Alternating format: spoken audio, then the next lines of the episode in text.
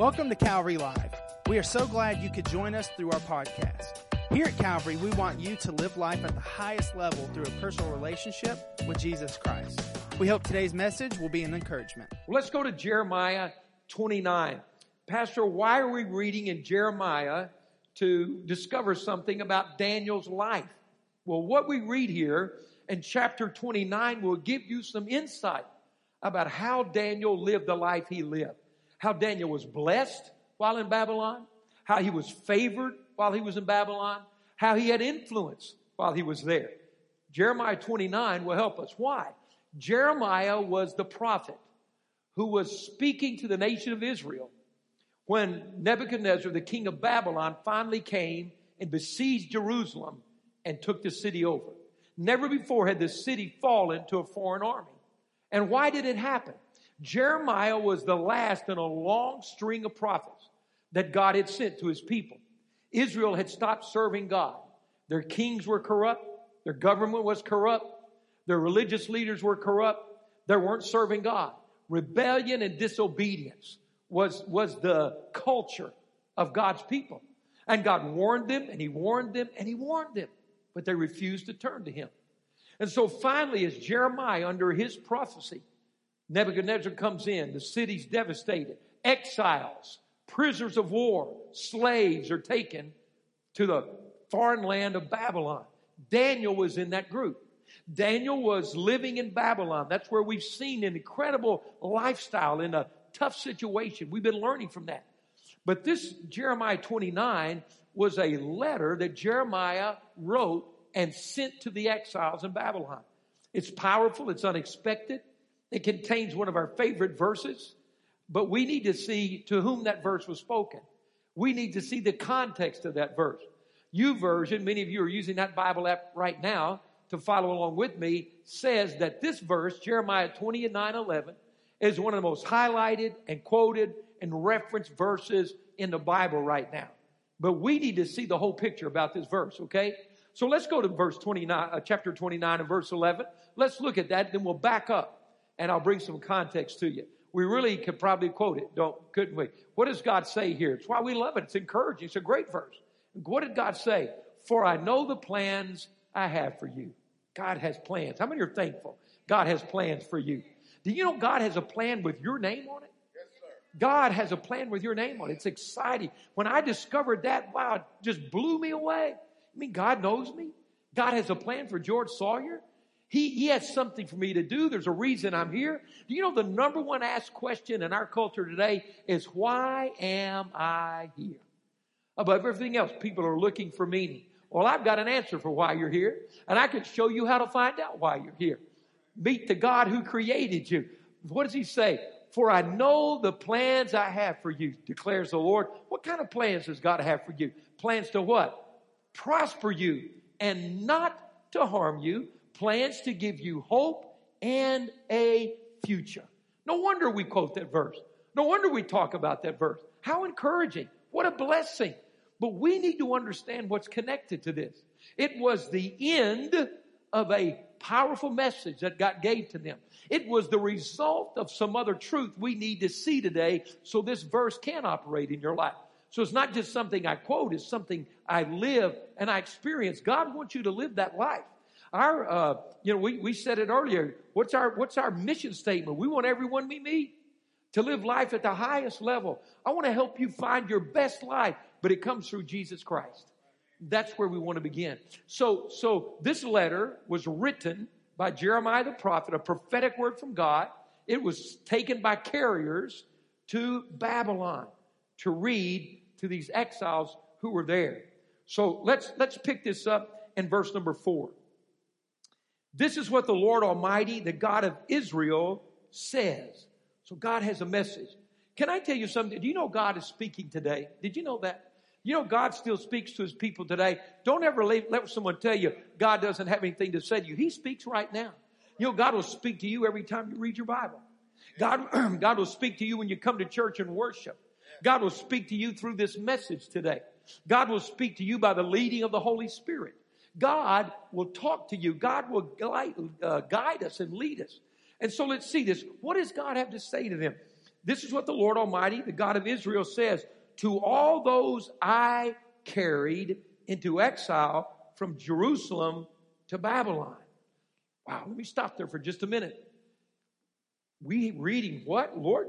Those that you carried now? We thought Nebuchadnezzar did that. How is that working? One, one translation may help us a little better. It says, those I caused to be carried into exile. What does that mean? What would be the relationship with God causing, allowing his people to be put in a rough spot? Let me be very clear with this. As I told you, prophet after prophet after prophet had been sent to them. And they rebelled and they rebelled and they, they disgraced God. They disgraced his name. He warned them and warned them and warned them. Church, finally, God said to them, You understand this? I understand this. He said, You know, if I keep postponing this moment, I'm, I will be enabling you to do this. If I keep allowing you to do this without any consequence, I'm encouraging you in the direction you're going. Do you know that there are going to be times, I want you to listen to me closely, that if a person continues to rebel and rebel and rebel against God, continues to sow and sow and sow disobedience and rebellion, there will come a moment, listen to me, not out of God's anger, but out of His mercy, that He will allow you to face the consequence of your choices. Do you understand that's not judgment, that's mercy? Pastor, how could that be mercy? Because this is what we understand. And uh, unless God pulls his hand back, as he did for these people, after many, many warnings, they'll continue in that warning.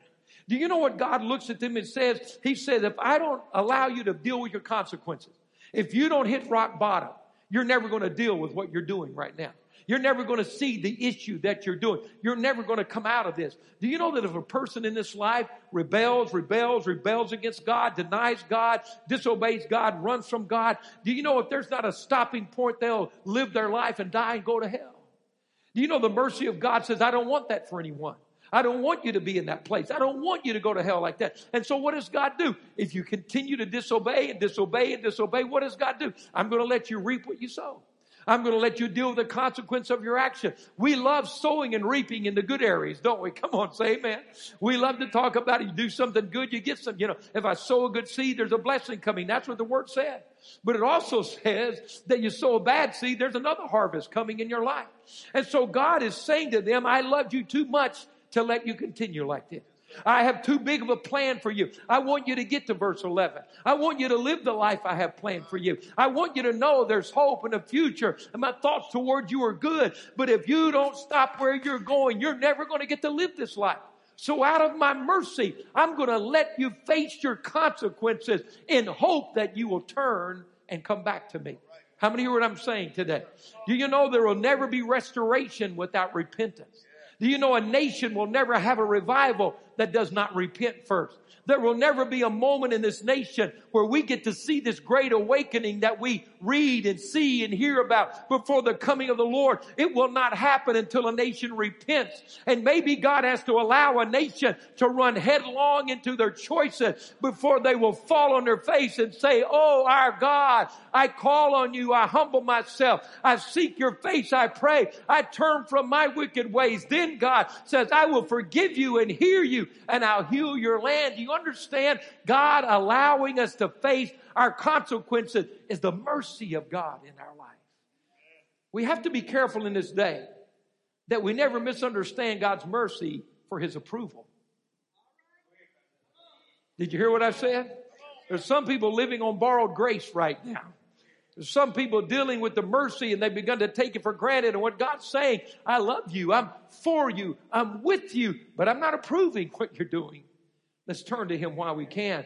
And so we see how they arrived there. I want that to be established. But then what he tells them in verse 5 through 10 literally turned them upside down. It was the last thing they wanted to hear. You have to understand they did not like Babylon. They did not go there by choice. It was not where they wanted to be. Have you ever had a season in your life where you said, Pastor, if I had written this book, I would not have put this chapter in it? Anybody ever been in a place that you wish you'd never been in? Anybody ever been in a season that you wish you could change? That's where they were. They're in Babylon. They don't like Babylon.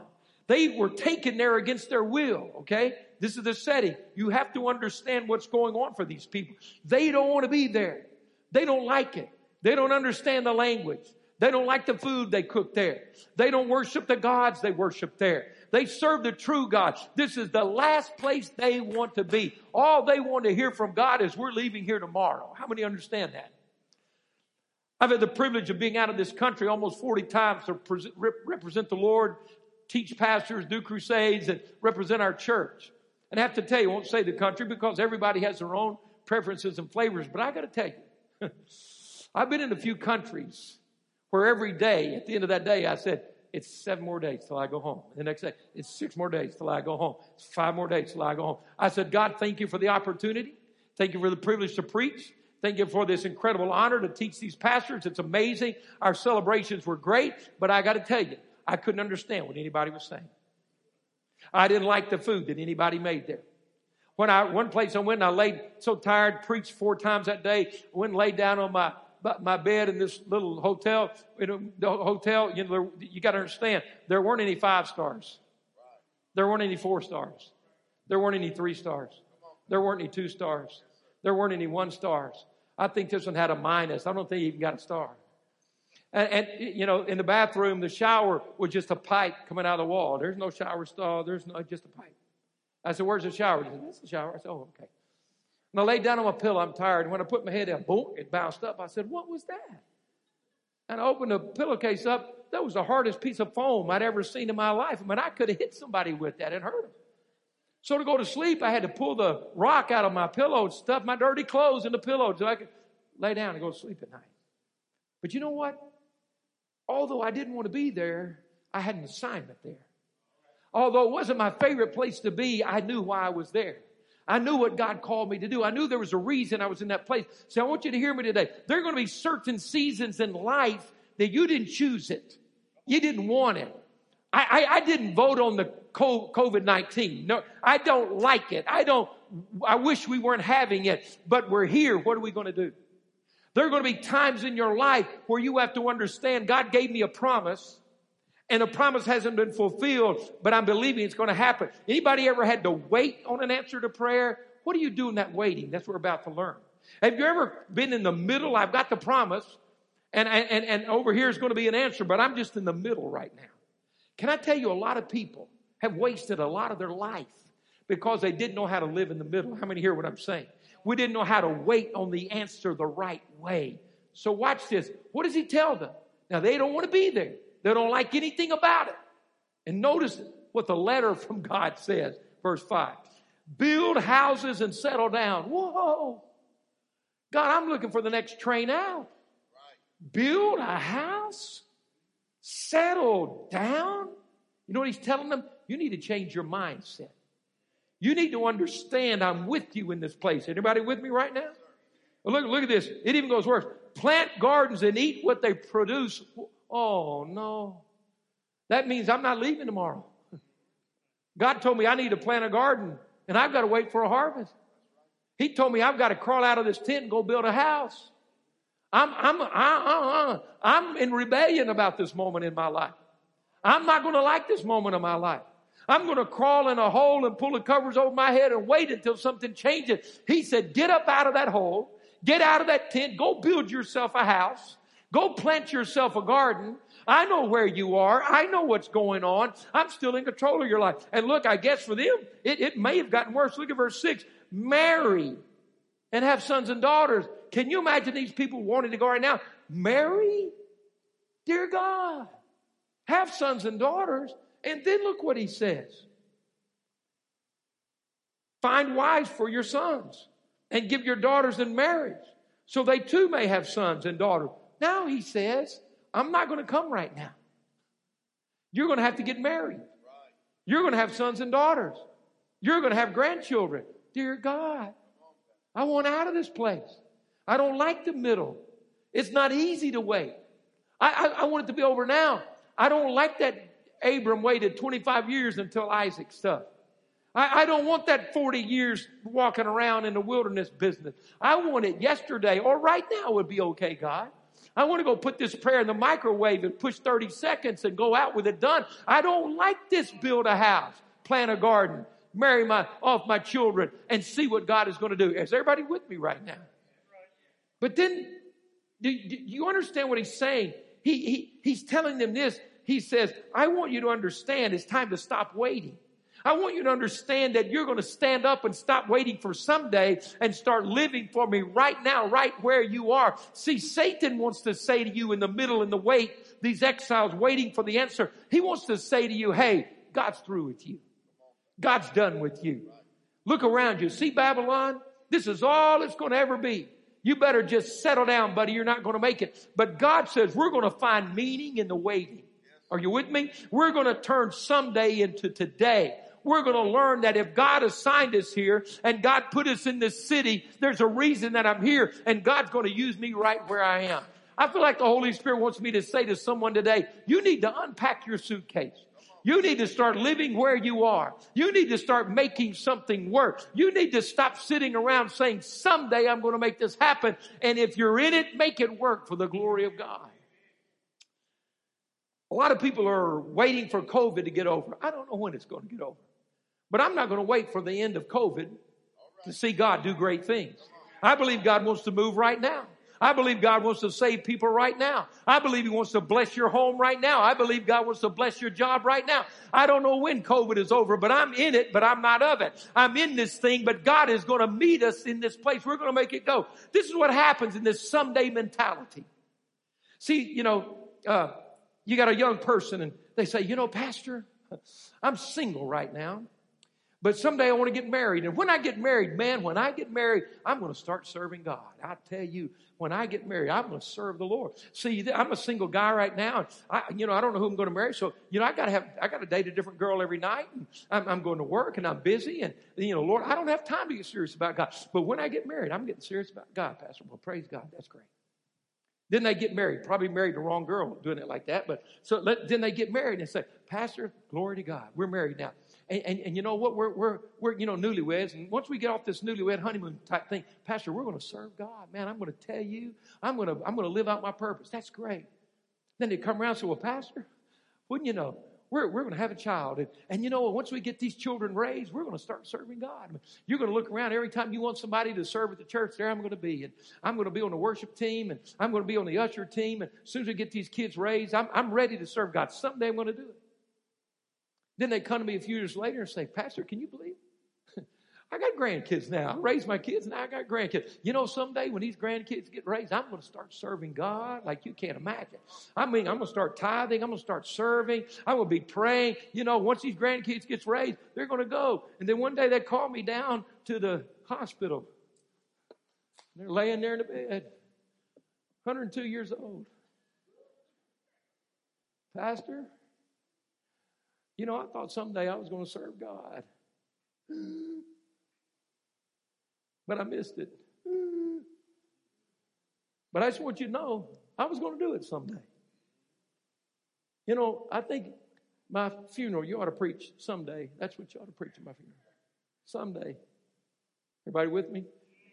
I appreciate you letting me rest for a minute. I've already preached once today, so thanks for letting me lay down. See, someday Someday never comes. Someday's going to miss you. Do you know right now where you are? We don't have the answer to the prayer yet, but God's with us, isn't He? He made the promise and said, You know where you are? I want you to occupy. I want you to build. I want you to grow. I want you to raise your family. I want you to have faith where you are. I heard someone say to me the other day, Pastor, I don't want to have, I'm, afraid of, for, to have children. I'm afraid for my grandchildren. This world's crazy. I want to tell you something. God said, marry, give your sons and daughters, raise your family. I'll tell you what your children are going to be. Your children are going to serve the Lord. They're going to be mighty in the earth. They're going to raise godly children. They're going to be born again. They're going to be baptized in the Holy Spirit. They're going to pray in tongues. They're going to cast out devils. They're going to raise the dead. They're going to bring revival to their school, revival where they work, revival in their neighborhood. Your children aren't going under. They're going up. We're going to say right here, right where we are, we're not afraid to live life. We're going for it. Anybody with me in this? And then he makes a radical statement. He says, look at this, the end of verse six, increase in number there and do not decrease. This word used for increase is amazing. It literally says become great right where you are. Become great right where you are. On one of my trips, I was in Vietnam and met a gentleman there named Paul I, A-I, Paul I. That's an abbreviation of a long Vietnamese name. And Paul I was once a Buddhist priest who met Jesus Christ and was radically born again and saved. He was so on fire for God. He led the whole Assemblies of God movement in communist Vietnam. They despised him and hated him because he was fearless in preaching the gospel. Now he's about that tall, but I'm going to tell you, he's a Holy Spirit general. And Paul I, while I was there, began to tell me his story. After they had arrested him again and again for preaching the gospel, they finally put him in prison. They put him in prison and, and, and the first prison they put him in was a prison for the mentally ill and insane. And they said they'll kill him if we put him in here. It won't be long. They'll kill him for us. We won't have to do it. Well, after a year, nobody killed Paul I. They said, okay, we got to try something else. And so they put him in another prison. And in this prison, they locked him in a cage. He never stood. He couldn't stand. It was outside, it was this wide, and a ceiling on it. And for three months, he lived outside in the Vietnamese rain and mosquitoes and swarm and heat. And he never stood and straightened his legs for three months. They'd shove food under him. They couldn't break Paul I. Finally, the third prison they sent him in, they said, Well, he's been away from his wife for almost three years now. We'll put him in an all women's prison. All the women in the prison were either prostitutes or drug addicts. They put him in an all women's prison the only man in the prison, been away from his wife for three years. And somebody with me said, Well, Paul, was that hard? what was that like? Now remember, God said, Increase where you are, don't decrease where you are. Was it hard, Paul, in that all women's prison? He said it was for the first two weeks, but after that, I had my church started. And everything was going just fine. Then they put him in prison for starting churches. So he started churches in prison. And today, Paul I lives in the United States, and the only reason he lives here is because they called us and they arrested him again. And they said if he ever touches foot in Vietnam again, we'll shoot him on sight. You come get him now and take him out, or he'll be dead tomorrow. Now, I'm going to tell you something. There's a person who said, I may not like being in prison. This isn't where I'm going to end up. It's not going to be the end of my story. But while I'm in here, I'm going to increase and not decrease. I'm going to build houses. I'm going to plant seeds. I'm going to raise the kingdom of God. There is something that needs to break through in us on this 21st day of the fast that says, I will not postpone my life anymore. I will not wait till tomorrow to start living. I understand that what I do right now determines the next thing that happens in my life. Now look at this. Look, watch this. I'm, we're, we're going to wrap this up in just a few minutes. Look at verse seven. Also, now this is, this is radical to prisoners, exiles. Also, he says, seek the peace and prosperity of the city to which I have carried you into exile. Wait a minute. I don't like these people. They're my captors. They're hard on me. I'm supposed to do what? Seek peace and prosperity for them? Then he says, pray to the Lord for it. Because if it prospers, you too will prosper. Now he says, I know where you're living. I know what's going on there. And I put you there for a reason. Are you listening to me right now? This season you're walking through is not the one you chose. This middle moment while you're waiting for the answer to your promise. This COVID stuff this financial stuff, this political mess we're in in America may not have been what you chosen. Listen, but God said, I have you there at the right time, at the right place. Stop running from the crisis and realize I'm with you in the crisis. Stop dodging the issue and thinking I'm not important. He said, if you bring peace, the city will have peace. If you bring prosperity, the city will have prosperity. If you bring good things, God will bless that city. Look with me at Acts chapter 10 and verse 38. I want you to see how do we do that? How do we bring blessing in a thing that might be opposed to us? How do we shift the atmosphere in something against us? This is how we do it. We do it like Jesus did it. Acts 10 38. Read this with me. How God anointed Jesus of Nazareth with what? The Holy Spirit and power. And what he went around what? Doing good and healing all who were under the power of the devil because God was with him. Is God with us in the middle moments? Yes. Is God with us in the, in the waiting moments? Yes. And what is He asking us to do? We are to say, God, you anoint us like you did Jesus with the Holy Spirit of power. And we're going to go around doing good and healing all those under the power of the devil. Do you know why Calvary exists in North Alabama right now? Because God and many, many other churches too, of course, because God says, I want somebody that's anointed, somebody that has the power of the Holy Spirit who will go around doing good and healing those under the power of the devil. God knew years ago when He brought us to this property that there was going to be a Toyota Mazda plant and an, and an Amazon warehouse. And, and, and, and this area of North Alabama would have the FBI transferred in and, and, and all the Space Command. Why? Because God said, I'm going to bring people to North Alabama. And when they get there, I want some folks who know their God, who will live under the anointing of the Holy Spirit and go around doing good and healing all those who are under the power of the devil. Why? Because God is with us. See, we're here for a reason. You're in this world right now. You're not a mistake. Listen to me. You did literally, literally, you did not come from your parents. You came through your parents. See, I didn't come from a problem. I came through a problem. Come on. You hear what I'm saying? See, the devil wants to say, Oh, you're in a bad place. No, we're in the right place. The devil wants to say, Look at all that happened in your life behind you. And God says, I'm with you right now. See, maybe your, my parents, God bless them, were the greatest parents I believe anybody could ever have.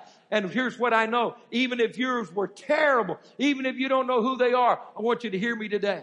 You didn't come from them, you came through them. God put you on this earth because he had a reason and a purpose and his plans when he began to think about you in your mother's womb, regardless of how you were conceived. God said, this is my plan. I have plans for you. Put up uh, Proverbs 29, 11 in the King James, please. He said, I have plans for you.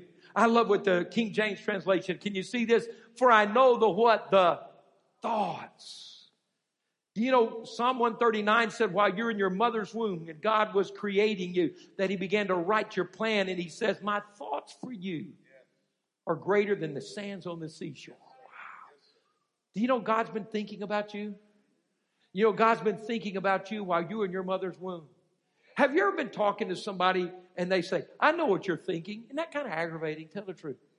I know what you're thinking. You don't know. No, you don't. You don't know what I'm thinking. I know what you're thinking. Come on, you've had that conversation with somebody before. I know what you're thinking. No, you don't. You know, the devil try to tell you what God's thinking. The devil doesn't know what God's thinking. That negative person in your life does not know what God is thinking. I'll tell you what God is thinking. He wrote it down for us right here. I know the thoughts, God says, that I have towards you.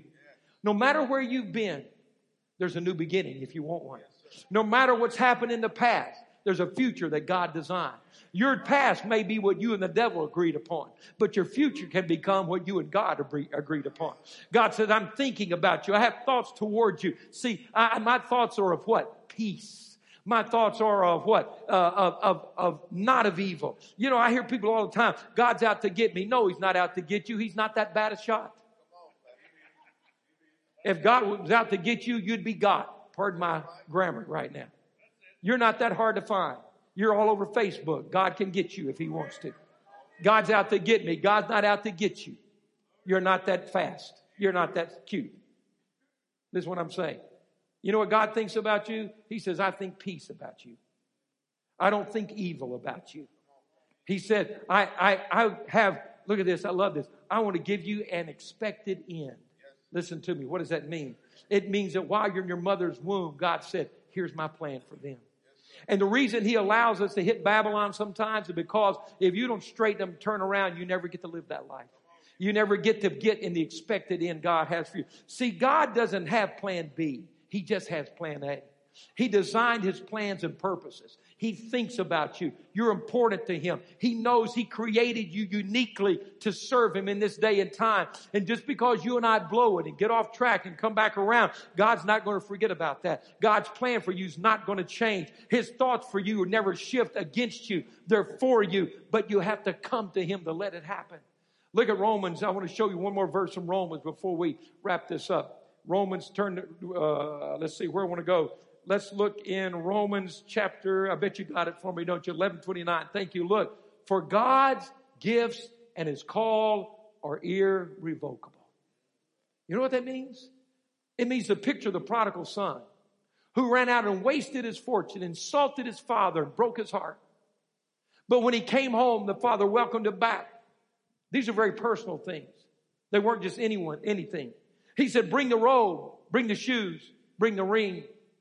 They weren't just any robe, shoes, and ring. They were that boy's robe and shoes and ring. And they'd been hanging in the closet waiting for him to come home. God doesn't write a plan B just because I mess it up. God doesn't write a plan B because I rebel and run away. God doesn't write a plan B just because I've gone all the way into Babylon. Are you with me right now? God doesn't write a plan B for you just because someone else messed up and it's their fault you're in Babylon. God writes a plan A and he moves and he thinks and he works and he woos and he calls and he shifts and he brings it together until we come back to him. And when we do, he said, put the robe back on them. Come on, put their shoes on their feet. Put their ring on the finger. Let's start having a party and celebrate because my gifts and my call are irrevocable. I didn't give up on you when you gave up on yourself. And so God is saying, when you're in the middle of this thing, when you're waiting on the answer, when it looks like Babylon is your future and all there will ever be, He says, I want you to stand up. I want you to get back in touch with me. I want you to realize God's with me now. So I'm going to make today work until tomorrow comes. Do you understand that principle? Tomorrow never comes when I don't embrace today. If I don't do what I'm supposed to now, I never get a next. Now is what I have. And when I use it, I get next. I get to experience, oh, God's thinking about me. God has plans for me. God has a purpose for me. God has a future for me. God has an expected end for me. Can I encourage you today, no matter where you are in the season of your life, grab it and give it to God. Make it the best season you've ever had. If you don't like this season, look, this is the way it works. Find some meaning. Build a house. Say, well, I don't want to live in a house in this season. Well, build that house and when you're done, maybe God will let you move out and somebody else can live in that house. See, you do what you can do where you are with what you have and you allow the blessing of God to come on your life. I want you to stand with me. Let's stand. Worship team, please join me today. Guys, let's, let's settle this today. Let's nail some things down right now. We're going to come back tonight and shut doors, open doors, uh, we're, we're going to bring an incredible uh, foundation for the rest of the year. But right now, I want you to grab something with me. Right now, I want you to get this moment. See, as we come to this place, God wants you to begin to live your life, the best life you have right now. Stop putting off tomorrow. Stop waiting on it to happen. Stop saying someday. And let's say, Lord, I'm going to make this work for me right now. I'm going to have meaning in this moment right now. What makes Paul I in prison for preaching the gospel unfairly put there? What makes him start another church? You know why? He said, God's going to bring me out of this prison and I'm going to come out someday. But I'm going to come out of this prison a better man than when I went in it. I'm going to leave a church here, and I'm going to leave a church there, and I'm going to leave a church here. You know how he survived, how he survived living in that dog cage and didn't get malaria? The other inmates that were in that second prison were so impressed with his faith in God that they would come up and lay down on the ground beside his cage and put their mosquito net over him and them so Paul I could tell them about his Jesus. So he could tell them about the goodness of his God the miracles. And I'll never forget the day when he told us all those stories and that he looked me in the face with the other pastors there. And, and we were just stunned and in awe of this man. He said, Oh, Pastor, you would do the same thing. And I said, Yes, I would. Let's get real. God says, if you'll make where you are a place of increase, a place of harvest, a place of faith and hope and a future, God said, I'm going to walk you to that next season in your life. How many want to live Jeremiah 29 11? I sure do. But how many of us are willing to walk verse 5 to 10 to get there? God's with you. Don't miss it. Don't miss the moment. Thank you for listening to today's podcast. You can connect with us live each Wednesday and Sunday through our social media pages. If today's message has blessed you, please rate and review us so that more people can hear this message of Christ. Find out more about Calvary on our website at calvaryassembly.org.